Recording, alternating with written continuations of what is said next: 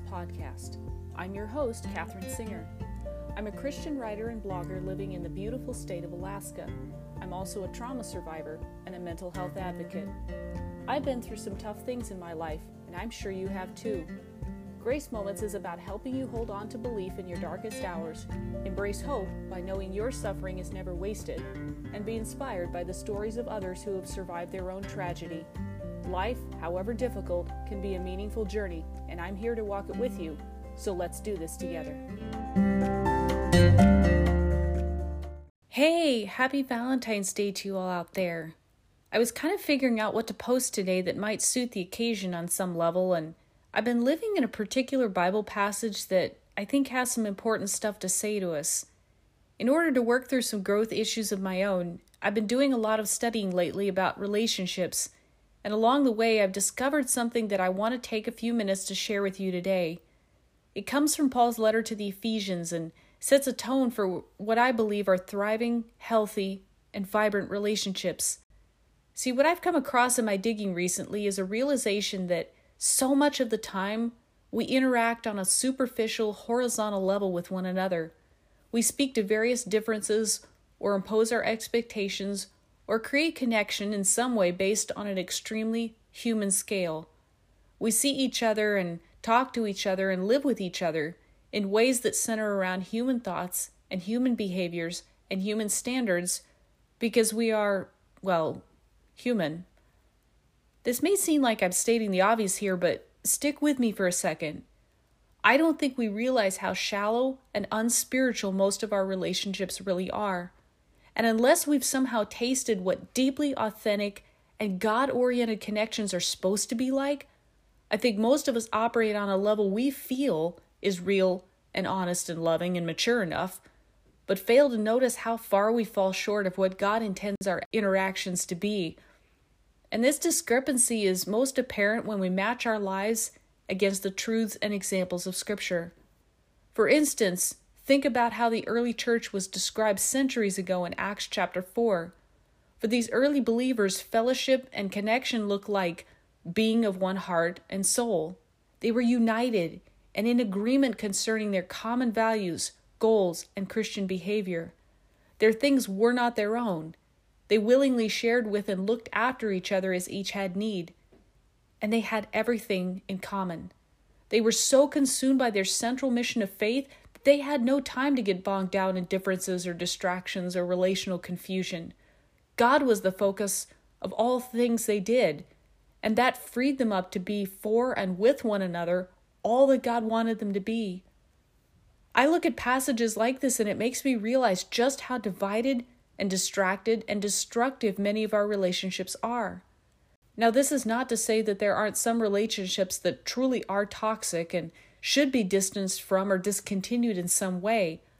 But how much of the time are we turning each other from allies into enemies, or even just neglecting to be intentional with one another as God desires? Many mental health issues stem from dysfunctional relationships, and sadly, many of these can occur within religious circles where faith ought to be uniting people, but instead is being weaponized against them and is tearing them apart. I know this because I've been on the receiving end of it, as well as helped others heal from situations like this. It's a shameful yet true reality, and if we are to live out and put into action God's model for human interaction, this trend has to change. Now, today's episode isn't going to focus as much on the negative aspect of this issue.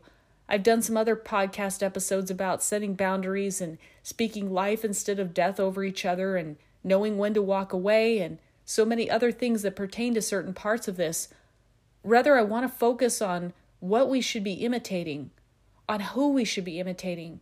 Because at the end of the day, what we most concentrate on and emulate is who and what will become. So, with that being said, let's dive into Ephesians 3 14 through 19 and Paul's prayer for the Ephesian church and glean some truths on what we ought to be speaking of and desiring for one another. In the previous verses leading up to the passage, Paul has been talking about the adversity he's undergone for the sake of the gospel and the spiritual benefit of these believers. He speaks specifically about the boldness and access with confidence that we have through our faith in Christ and begins this specific point by saying, For this reason, I bow my knees before the Father. Essentially, Paul is saying that since he is confident of his access and open invitation to come before God with boldness in prayer, he is now offering and has been offering prayer for these believers whom he loves, interceding for their growth and strength. May it be duly noted here that most of us don't demonstrate even a sliver of this kind of devoted intercession for the people in our lives. We may pray for them regarding personal requests or needs, but to really earnestly and consistently keep them in mind and intercede for them regularly, yeah, most of us don't do that. And it's sad because if you think about it, prayer is so easy and simple. We can offer up these intercessions anywhere at any time, but so much of the time we're either too busy too distracted, or too consumed with our own affairs to take a moment to lift someone we love up in prayer. It doesn't even have to be some significant reason, it can even just be a prayer of blessing or a desire to see them grow or receive clarity in their life. If we're honest, it's hard to have dysfunction in a relationship when people are committed to praying for one another on a vulnerable and deep level. Prayer helps keep us out of the way and make more room for God. Paul also affirms our collective origin and belonging under God, from whom every family on heaven and earth derives its name. He emphasizes and appeals to their sense of family and unity. You all were created by God and for the glory of God, and you derive your identity and value from Him. How many disagreements and issues simply stem from us forgetting who we are and who we belong to? How many times do we clash among ourselves because we're trying to derive our name from something or someone other than our Creator? All of us have within us some part of the image of God, and the more we honor that within each other, the more the God in me speaks to the God in you, the easier it is to have peace among each other and to also help one another remember who we really are and who we belong to when we forget. Having laid the groundwork for why he is praying for them, and that he is praying for them as beloved family under the headship of Christ, Paul now begins to express what he is praying for and desiring for these Ephesian believers, and by extension, us. First, that out of his glorious riches he may strengthen you with power through his Spirit in your inner being. Let's take this apart a little bit. Out of his glorious riches. Do you believe your God has enough? This may sound like a really silly question, but seriously, do you believe there is enough of God and in God? Sometimes I think we lose sight of the abundance of God's available provision, both for ourselves and for those we care about. We see needs and desires and challenges in our lives and get so wrapped up in how we're looking at the situation that we forget just how vast are the resources from which we have to draw and God can supply us with all we could ever need or want, God has made accessible to us and is more than willing to offer to us in limitless fashion. And the bold and confident access we have through our faith that Paul spoke of earlier is what opens the door to those endless storehouses of grace and love and peace and strength and courage and all the things that we run out of so quickly in our human condition. The more we believe in and access those glorious riches on a daily basis, the easier it is to trust God for what we or those we love may be lacking or needing at any time. There's less room for worry or anxiety on our part because we can remind ourselves that God knows just what to give and how to give it in the perfect timing and way. And He can never run out of anything, no matter how many times we keep coming back to Him requesting more of it. That out of His glorious riches, he may strengthen you. Again, you cannot outdraw God's available provision.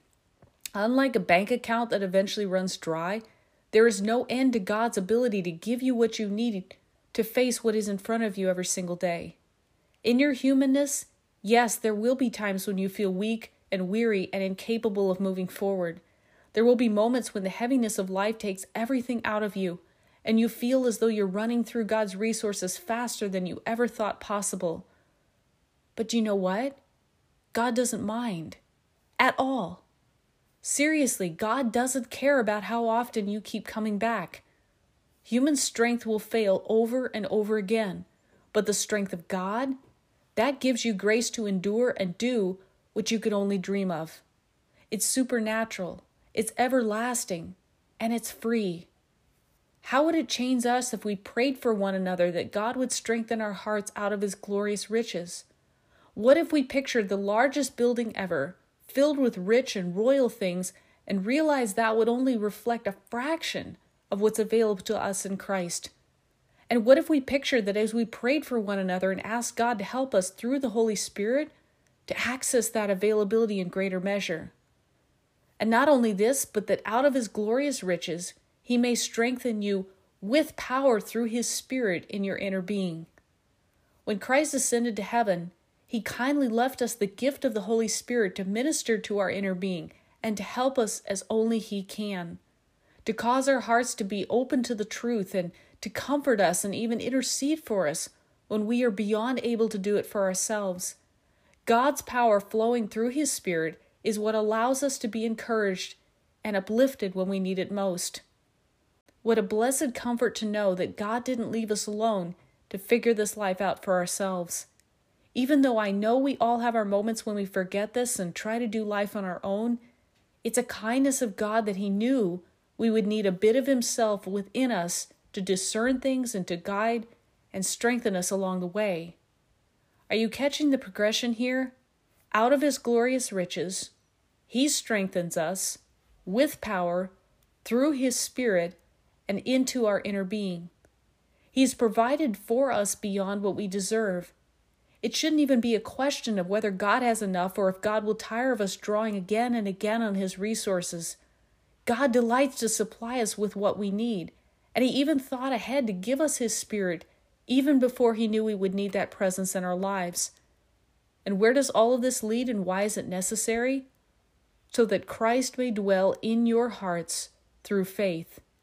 The combination of God's glorious riches flowing to us through His strength and the power of His Spirit leads us to a life ever expanding in faith and growing in space for God to dwell, for Emmanuel to become ever God with us, God for us, God in us.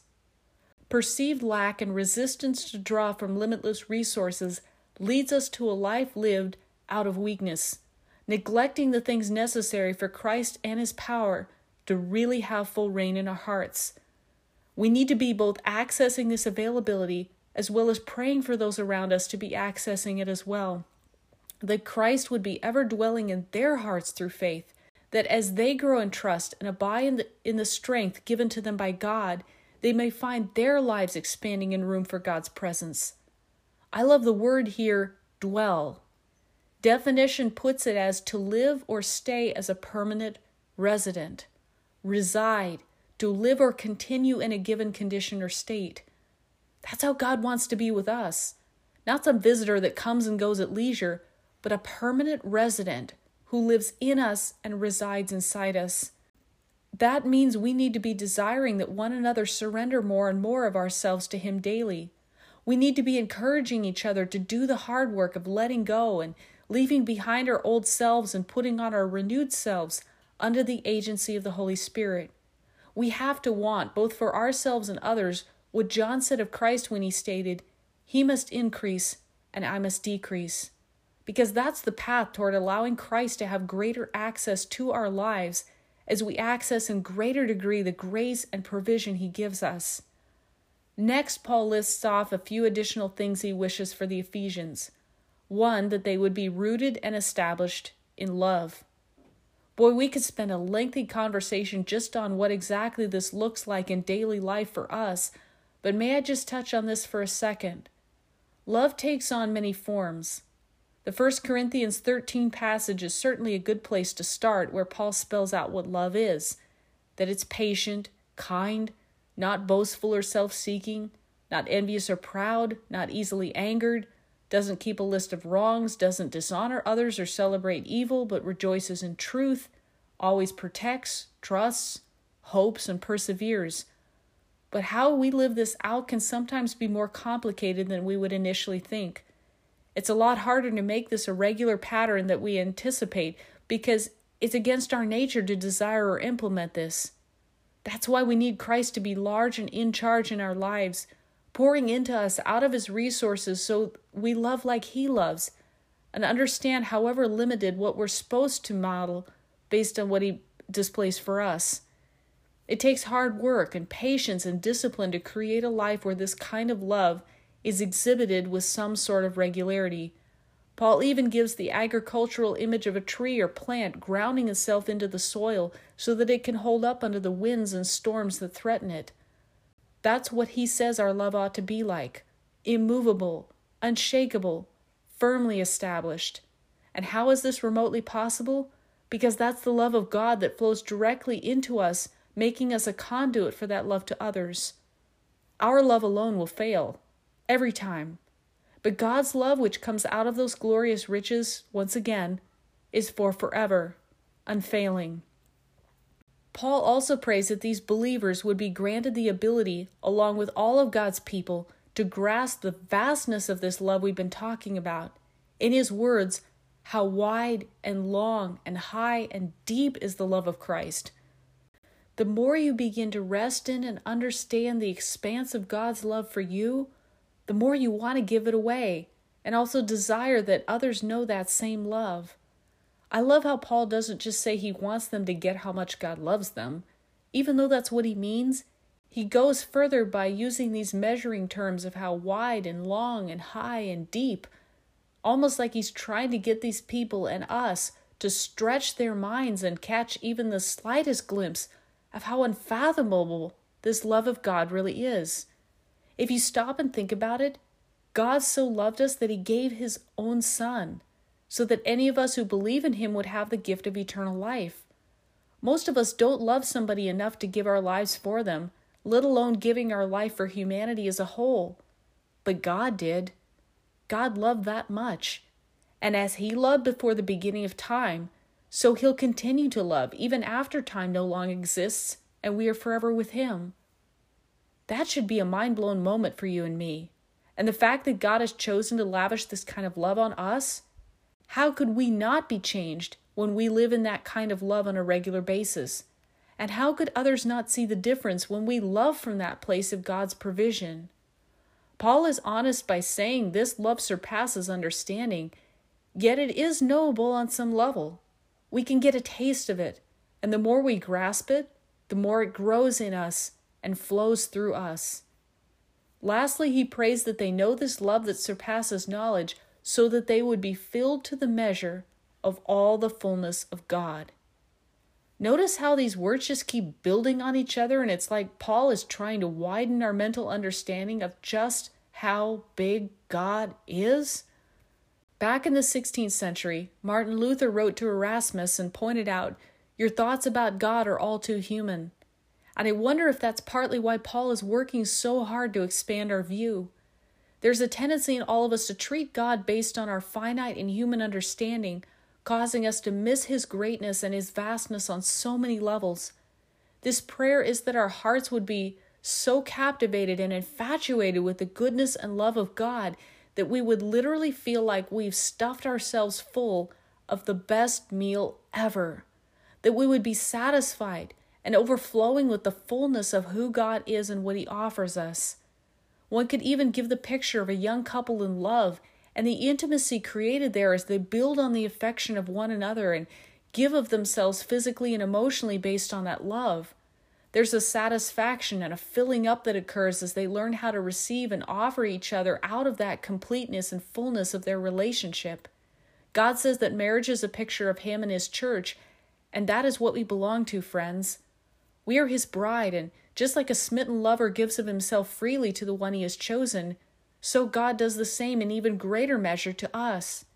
He wants us filled to the capacity with all that He offers and to trust that He will never disappoint us or let us down. That love will remain with us forever, and we can never fall out of it finally or fatally. Ever. Going back to how we began this episode, I think of how often we desire and pray for certain things for one another, and mostly these are well intentioned and good. We want health and prosperity and happiness for each other. And when some of these areas are lacking, we do what we can to ask God to help and also try to advise or support on some level. This is all important and a big part of healthy community. But when we want the superficial things more than we want the spiritual things for each other, when we're maybe praying for God's healing in a situation and forgetting to pray for God's strengthening to endure the trial, or when we're praying for God to help with some financial trouble and leaving out the request for God to show his provision in a big way in their lack, when we're neglecting to expand our prayers just beyond the needs, or when we're more concerned with each other's differences or opinions than we are with how each other's souls are, then that's a problem. We don't need to waste each other's time burning down each other's opinions or being more concerned with how our faith looks than what it is or even trying to fix what's wrong in each other. We need to be consumed with Jesus. We need to be so focused on making Jesus come alive in our own lives and praying the same for those around us that we don't have time to get caught up in the weeds that bog us all down in our relationships so much of the time. We need to lead with and be led by the love of God that surpasses knowledge.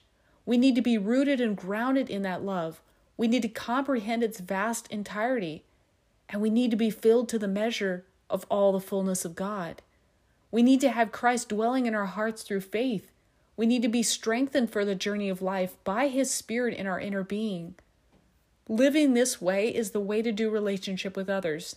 It's the way to pray for and love them well what Paul wanted for the Ephesians is what we should be wanting for ourselves and each other today.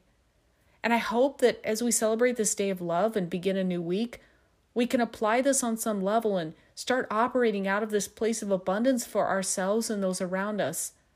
I want us and our circles of impact to look like that early church where they were of one mind and heart. They looked after each other well and they had all things in common. I think that's what Jesus wants for us too. And so now I leave you with the full text of Paul's prayer, which I now make my prayer for you as we leave today. For this reason, I kneel before the Father, from whom every family in heaven and on earth derives his name. I pray that out of his glorious riches he may strengthen you with power through his Spirit in your inner being, so that Christ may dwell in your hearts through faith. And I pray that you, being rooted and established in love, may have power, together with all the Lord's holy people, to grasp how wide and long and high and deep is the love of Christ, and to know this love that passes knowledge, that you may be filled to the measure of all the fullness of God. Thanks so much for listening. If you liked what you heard on today's episode, please subscribe to this podcast as well as leave a review.